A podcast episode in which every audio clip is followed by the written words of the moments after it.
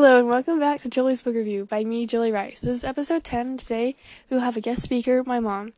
So, first question. When you met my dad, did you see a different point of view of his world? Sure. What was it like? For one, he worked in construction, and I hadn't been around that very much. But I always enjoyed what it takes to make a house a home. Good answer. Next question. A character in the book uses sign language. Have you ever met someone who is deaf or uses sign language? Yes, I have an older cousin um, who was born with a partial hearing and gradually lost more of his hearing as he got older. Um, and so it affected how he talked and also um, he did not have a desire to learn a sign language at first, so he would read lips.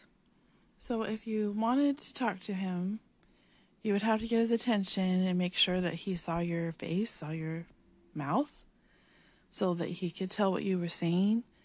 And you needed to talk loudly without yelling and pronounce your words really well and he actually learned sign language later as an adult and really has enjoyed that um, and the freedom that it gave him to communicate.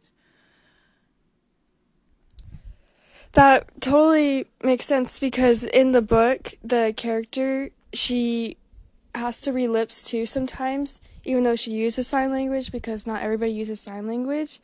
And if someone's trying to get her attention, she they have to be looking at her or else she doesn't know. And like one person like sneaks up on her, and it scares her because she, how she can't hear them like walking behind her. So I feel like that really makes sense, and I agree. You know, it's hard for them probably, but like I'm glad that they have a way to communicate or they can read lips. All right, we'll see you in the next episode. Bye.